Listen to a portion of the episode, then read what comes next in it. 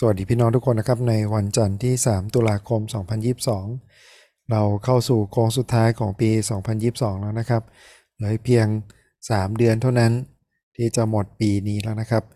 พระพรจากมานาประจำวันเป็นการแบ่งปันข้อคิด แล้วก็พระพรที่ได้รับจากการใช้เวลาเฝ้าเดี่ยวการใช้เวลากับพระคำของพระเจ้า แล้วก็อธิษฐาน บันทึกแล้วก็ตอบสนองนะครับ ว่าพระวจนะสอนหรือนำสิ่งใดบ้างที่ ตักเตือน ปรับปรุง แก้ไขชีวิตของเรานะครับ วันนี้มานาประจำวันนำเราอ่านเล่มหนึ่งที่เป็นเชิงปฏิบัติ ภาคปฏิบัติ เป็นสิ่งที่นำมาใช้ได้ง่ายที่สุดนะครับในพันธสัญญาใหม่ เป็นเล่มที่เกี่ยวกับการนำมาใช้ในชีวิตของเราเกือบจะล้วนๆเลยนะครับเล่มนั้นคือยากอบนะอยู่ด้วยกันในยากอบบทที่1นะครับข้อ 22 ถึงข้อ 27 แต่ท่านทั้งหลายจงเป็นคนที่ประพฤติตามพระวจนะนั้น ไม่ใช่เป็นแต่เพียงผู้ฟังเท่านั้น ซึ่งเป็นการลวงตัวเอง เพราะว่าถ้าผู้ใดฟังพระวจนะและไม่ได้ประพฤติตาม ผู้นั้นก็เป็นเหมือนคนที่ดูหน้าของตัวในกระจกเงา เพราะว่าเมื่อดูตัวเองแล้วก็ไป แล้วก็ลืมในทันทีว่าตัวเองนั้นเป็นอย่างไร แต่ผู้ที่พิจารณาดูในวิสุทธิบัญญัติ ซึ่งเป็นพระบัญญัติแห่งเสรีภาพ และตั้งอยู่ในพระบัญญัตินั้น มิได้เป็นผู้ฟังแล้วก็หลงลืม แต่เป็นผู้ที่ประพฤติปฏิบัติตาม ผู้นั้นก็จะได้รับความสุขเพราะการประพฤติปฏิบัติของตน ถ้าผู้ใดเข้าใจว่า ตัวเป็นคนมีธรรมะนะมิได้สงบปากคำแต่หลอกลวงตัวเอง ธรรมะของผู้นั้นก็ไม่มีประโยชน์ ธรรมะที่บริสุทธิ์ไร้มนทินต่อพระพักพระเจ้าและพระบิดานั้น คือการเยี่ยมเยียนเด็กกำพร้าและหญิงไม้ที่มีความทุกข์ร้อน และรักษาตัวให้พ้นจากลาคีของโลกขอบคุณพระเจ้านะครับสำหรับพระวจนะตอนนี้นะครับ เราใช้เวลาแล้วก็ใช้คำถามคิดตามไปด้วยกันนะครับ สิ่งที่พระคัมภีร์ตอนนี้เน้นคือ ความเชื่อของเราไม่ใช่การคิดหรือการเชื่อโดยที่ไม่มีภาคปฏิบัติที่ส่งผลในชีวิตของเรานะครับ เน้นการประพฤติตามจนมาร์ตินลูเธอร์นะครับเคย อยากจะเอาเล่มนี้ตัดออกไปจากพระคัมภีร์ เพราะว่าเขากำลังต่อสู้นะครับ กับคริสตจักรคาทอลิกในเวลานั้นที่เน้นการประพฤติปฏิบัติ เราไม่ได้เน้นความเชื่อนะครับสำหรับเราที่เป็นคริสเตียน เรารู้แล้วนะครับว่ายากอบมีที่อยู่ของมันในพระคำของเรา เพราะว่าเมื่อเชื่อวางใจในพระเจ้าแล้ว การเปลี่ยนแปลงที่เกิดขึ้นในชีวิตของเราสะท้อนออกมาจากชีวิต หลังจากนั้นด้วยนะครับ เราลองใช้คำถามประจำนะครับ คิดตามไปด้วยกันว่าวันนี้พระคัมภีร์สอนอะไรบ้างนะครับคำถามข้อแรกคือมีข้อไหนที่แตะใจเราบ้าง เป็นข้อที่เราประทับใจนะครับ หรือมีข้อไหนบ้างที่เราอยากจะเข้าใจเพิ่มเติมหรือเป็นข้อสงสัยที่เราเจอนะครับ อย่างเช่นนะครับสำหรับผมในวันนี้คำนี้นะครับเป็นคำที่น่าคิดมากใช่ไหมว่ามันหมายถึงอะไรครับหลายเวอร์ชันก็ใช้คำที่แตกต่างกัน แต่สิ่งที่ประทับใจก่อนนะครับ คือพระบัญญัติไม่ใช่สิ่งที่ขัดแย้งกับเสรีภาพ ซึ่งแปลกดีไหมครับ เราบอกว่าประเทศไหนมีกฎหมายเยอะประเทศนั้นมีเสรีภาพน้อย ประเทศไหน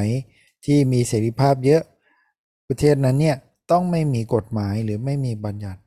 แต่พระคัมภีตอนนี้กำลังกลับบอกว่าทำบัญญัติหรือพระบัญญัติไม่ได้ขัดแย้งกับเสรีภาพ เสรีภาพที่เรามี ในพระเจ้าของเรา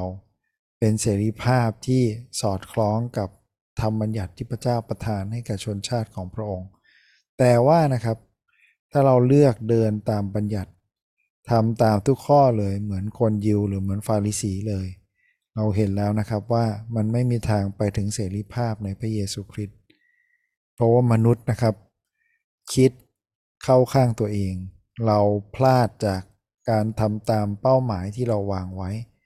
และบัญญัตินั้นยากเกินไปที่เราจะทำตามได้ทุกข้อนะครับ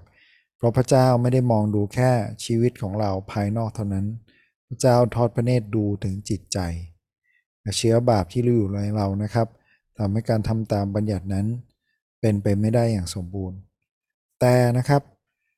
ชีวิตใหม่ที่พระเยซูเสนอเป็นชีวิตใหม่ในพระองค์นะครับ เป็นชีวิตที่ทำตามบัญญัติได้อย่างสมบูรณ์ เรารู้ได้ไงนะครับ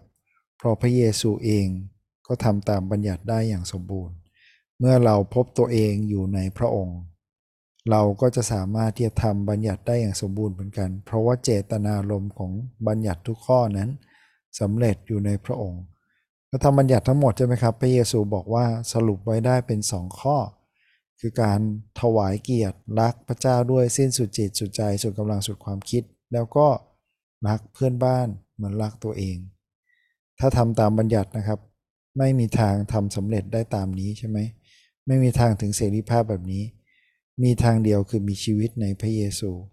แล้วลองสังเกตข้อนี้ดูนะครับธรรมะที่บริสุทธิ์ต่อพระเจ้า คือการเยี่ยมเยียนเด็กกำพร้าและหญิงไม้ที่มีความทุกข์ร้อน รักษาตัวให้พ้นจากลาคีของโลกเห็นไหมครับ บัญญัติทั้งหมดสำเร็จได้โดยสองข้อคือการรักพระเจ้าแล้วก็รักเพื่อนบ้าน สิ่งที่เป็นข้อสงสัยใช่ไหมครับเราอยากค้นคว้าเพิ่มเติมนะแล้วผมคิดว่านี่เป็นสิ่งที่น่าสนใจที่อาจจะทำศึกษาได้เยอะกว่านี้เยอะเลยนะครับ คือคำว่าธรรมะในที่นี้ ที่ความหมายของมันนะเขาไม่ได้ใช้ทอรอรอมอใช่ไหมครับ ทอรอหันแล้วก็มอแม้แต่ใช้คำว่าธรรมะ เพราะมันเป็นคำที่ไม่รู้จะแปลใช้คำไหนดีนะคำแต่ละคำมีข้อจำกัดของมันนะครับ ที่สื่อได้ไม่หมด เพราะคำนี้หมายถึงทั้งความเชื่อใช่ไหมความเชื่อที่ไม่ได้จำกัดในศาสนานะครับ หรือศาสนาที่เป็นระเบียบพิธี หรือกฎกติกามารยาทในการอยู่ในความเชื่อบางอย่างนะครับ หรือคำนี้จะหมายถึงการนมัสการด้วย ดังนั้นลองคิดนะครับว่าน่าสนใจไหมว่าถ้าเราแทนที่คำเหล่านี้นะครับความเชื่อศาสนาการนมัสการ ถ้าผู้ใดคิดว่าตัวเองเป็นคนมีความเชื่อ แต่ไม่ได้สงบปากคำพูดว่าคนอื่นใช่ไหมครับยากอบจะพูดเรื่องลิ้นด้วยนะครับ ที่บอกว่าเราสามารถทำทุกอย่างสงบได้แต่กับลิ้นไม่สงบ แต่หลอกลวงตัวเองธรรมะใช่ไหมครับหรือความเชื่อของผู้นั้นไม่มีประโยชน์ ความเชื่อที่บริสุทธิ์ไร้มนทิน คือการเยี่ยมเยียนเด็กกำพร้าและหญิงม่ที่มีความทุกข์ร้อน หรือถ้าเราแทนด้วยคำว่าศาสนานะครับ ศาสนาถ้าผู้ใดเข้าใจว่าเป็นคนมีศาสนา แล้วไม่ได้สงบปากคำก็หลอกลวงตัวเอง ศาสนาของคนนั้นไม่มีประโยชน์ ศาสนาที่บริสุทธิ์ไร้มนทินต่อพระพักพระเจ้า คือการเยี่ยมเยียนเด็กกำพร้าและหญิงไม้ที่มีความทุกข์ร้อน หรือการนมัสการล่ะครับวันอาทิตย์ ที่ไทยชนะเราเพิ่งใช้เวลากับการนมัสการ ใช้เวลาคิดเรื่องการนมัสการจากตัวอย่างของนางฮันนา ถ้าผู้ใดเข้าใจว่าเป็นคนมี หรือเป็นนักนมัสการและไม่ได้สงบปากสงบคำก็หลอกลวงตัวเอง การนมัสการของผู้นั้นไม่มีประโยชน์ การนมัสการที่บริสุทธิ์ไร้มนทินต่อพระพักพระเจ้าคือการเยี่ยมเยียนเด็กกำพร้าหญิงไม้ที่มีความทุกข์ร้อน การรักษาตัวให้พ้นจากลาคีของโลก เห็นไหมครับ น่าสนใจไหมว่า ยากอบกำลังให้เห็นนะครับว่า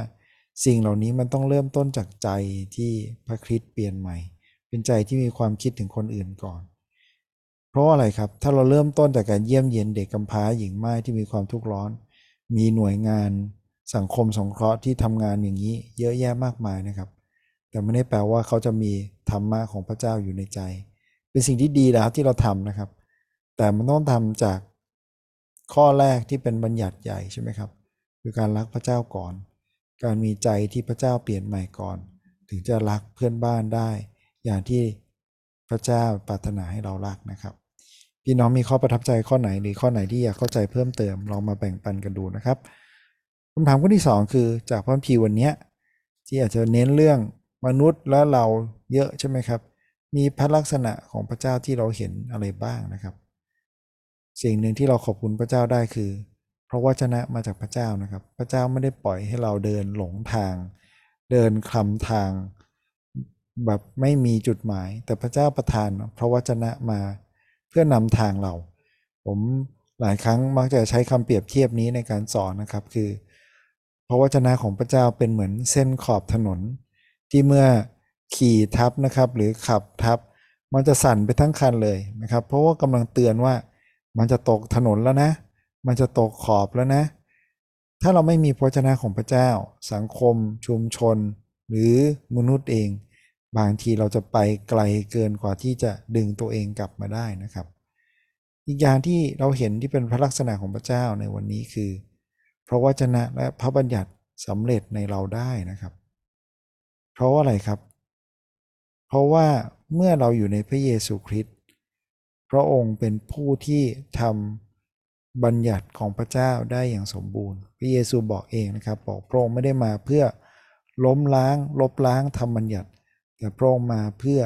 ทำให้สมบูรณ์นะครับในคำถามข้อที่3นะครับคือจากพระคัมภีร์วันนี้เราเห็นลักษณะของมนุษย์ยังไงบ้าง มีอะไรบ้างที่ตอนนี้สอนหนุนใจหรือแนะนำตักเตือนเรานะครับ ยากอบเป็นเล่มหนึ่งที่มีคำตักเตือนเต็มไปหมด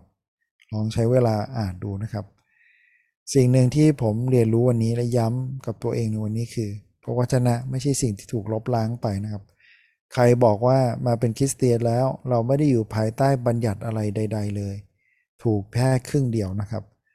เราเป็นคนที่รักพระวจนะของพระเจ้าและพระวจนะของพระเจ้ามีบัญญัติของพระองค์อยู่ แต่เราไม่ได้ทำตาม กฎเกณฑ์ แต่ละข้ออย่างตายตัว แต่เราทำสิ่งที่ยิ่งกว่านั้นคือทำตามเจตนารมณ์ทำตามใจของพระเจ้าฉะนั้นบางทีเราไม่ต้องกลับไปใช้ชีวิตใช่ไหมครับ อยู่ท่ามกลางป่าห้ามใส่เสื้อผ้าที่เป็นผ้าใยผสม หรือเลิกกินหมูใช่ไหมครับ หรือเลิกกินอาหารบางอย่าง แต่ขอให้เราคิดถึงพระวจนะที่เป็นตัวระวังชีวิตของเรา เป็นเหมือนเส้นขอบถนนที่คอยระวังเราไม่ให้ตกหรือไปไกลเกินไป และจริงๆแล้วนะครับพระคัมภีร์วันนี้หนุนใจด้วยบอกว่า ชีวิตในขอบเขตของบัญญัติ ช่วยเรามีความสุขใจ หลายทีเราวิ่งเตะเตะออกไปข้างนอกนะครับ แล้วเรารู้ทั้งรู้ว่าพระเจ้าพอพระทัยหรือไม่พอพระทัยอะไร พระมันพีเขียนไว้ชัดเจน แต่เราอยากจะฝืน เราอยากที่จะ เดินออกนอกสิ่งเหล่านั้น และทำให้เราก็มีความทุกข์ใจนะครับ ว่าเรากำลังผิดกับพระเจ้า ง่ายมากครับ ขอพระเจ้าอยู่ด้วยกับเรา และพยายามอย่างเต็มที่ที่จะให้พระเยซูดำรงอยู่ในเรา เราดำรงอยู่ในพระเยซู เพื่อที่ชีวิตของเราที่อยู่ในพระเยซูจะทำตามบัญญัตินะครับ เพราะว่าอะไรครับ ชีวิตของเราที่เป็นชีวิตใหม่ ไม่ได้อยู่กับตัวเองนะครับ ไม่ได้หมายถึงการปีกวิเวก ไปอยู่แต่ลำพัง แต่เป็นชีวิตอยู่เพื่อผู้อื่น หรือคนที่เป็นเพื่อนบ้านของเรานะครับ อย่างเช่นเด็กกำพร้าที่ไม่มีใครดูแล อย่างเช่นหญิงไม้ที่ไม่มีอาชีพ หรือไม่สามารถหาเลี้ยงชีพตัวเองได้ และการพ้นจากราคีของโลกเห็นไหมครับ ชีวิตของเราไม่ได้เป็นของตัวเองต่อไป แต่เป็นเพื่อถวายเกียรติพระเจ้าของเรานะครับ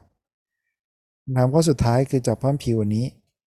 มีสิ่งใดบ้างที่เราสามารถนำมาใช้นะครับคำถามข้อนี้สำคัญนะครับสิ่งที่เราต้องคิด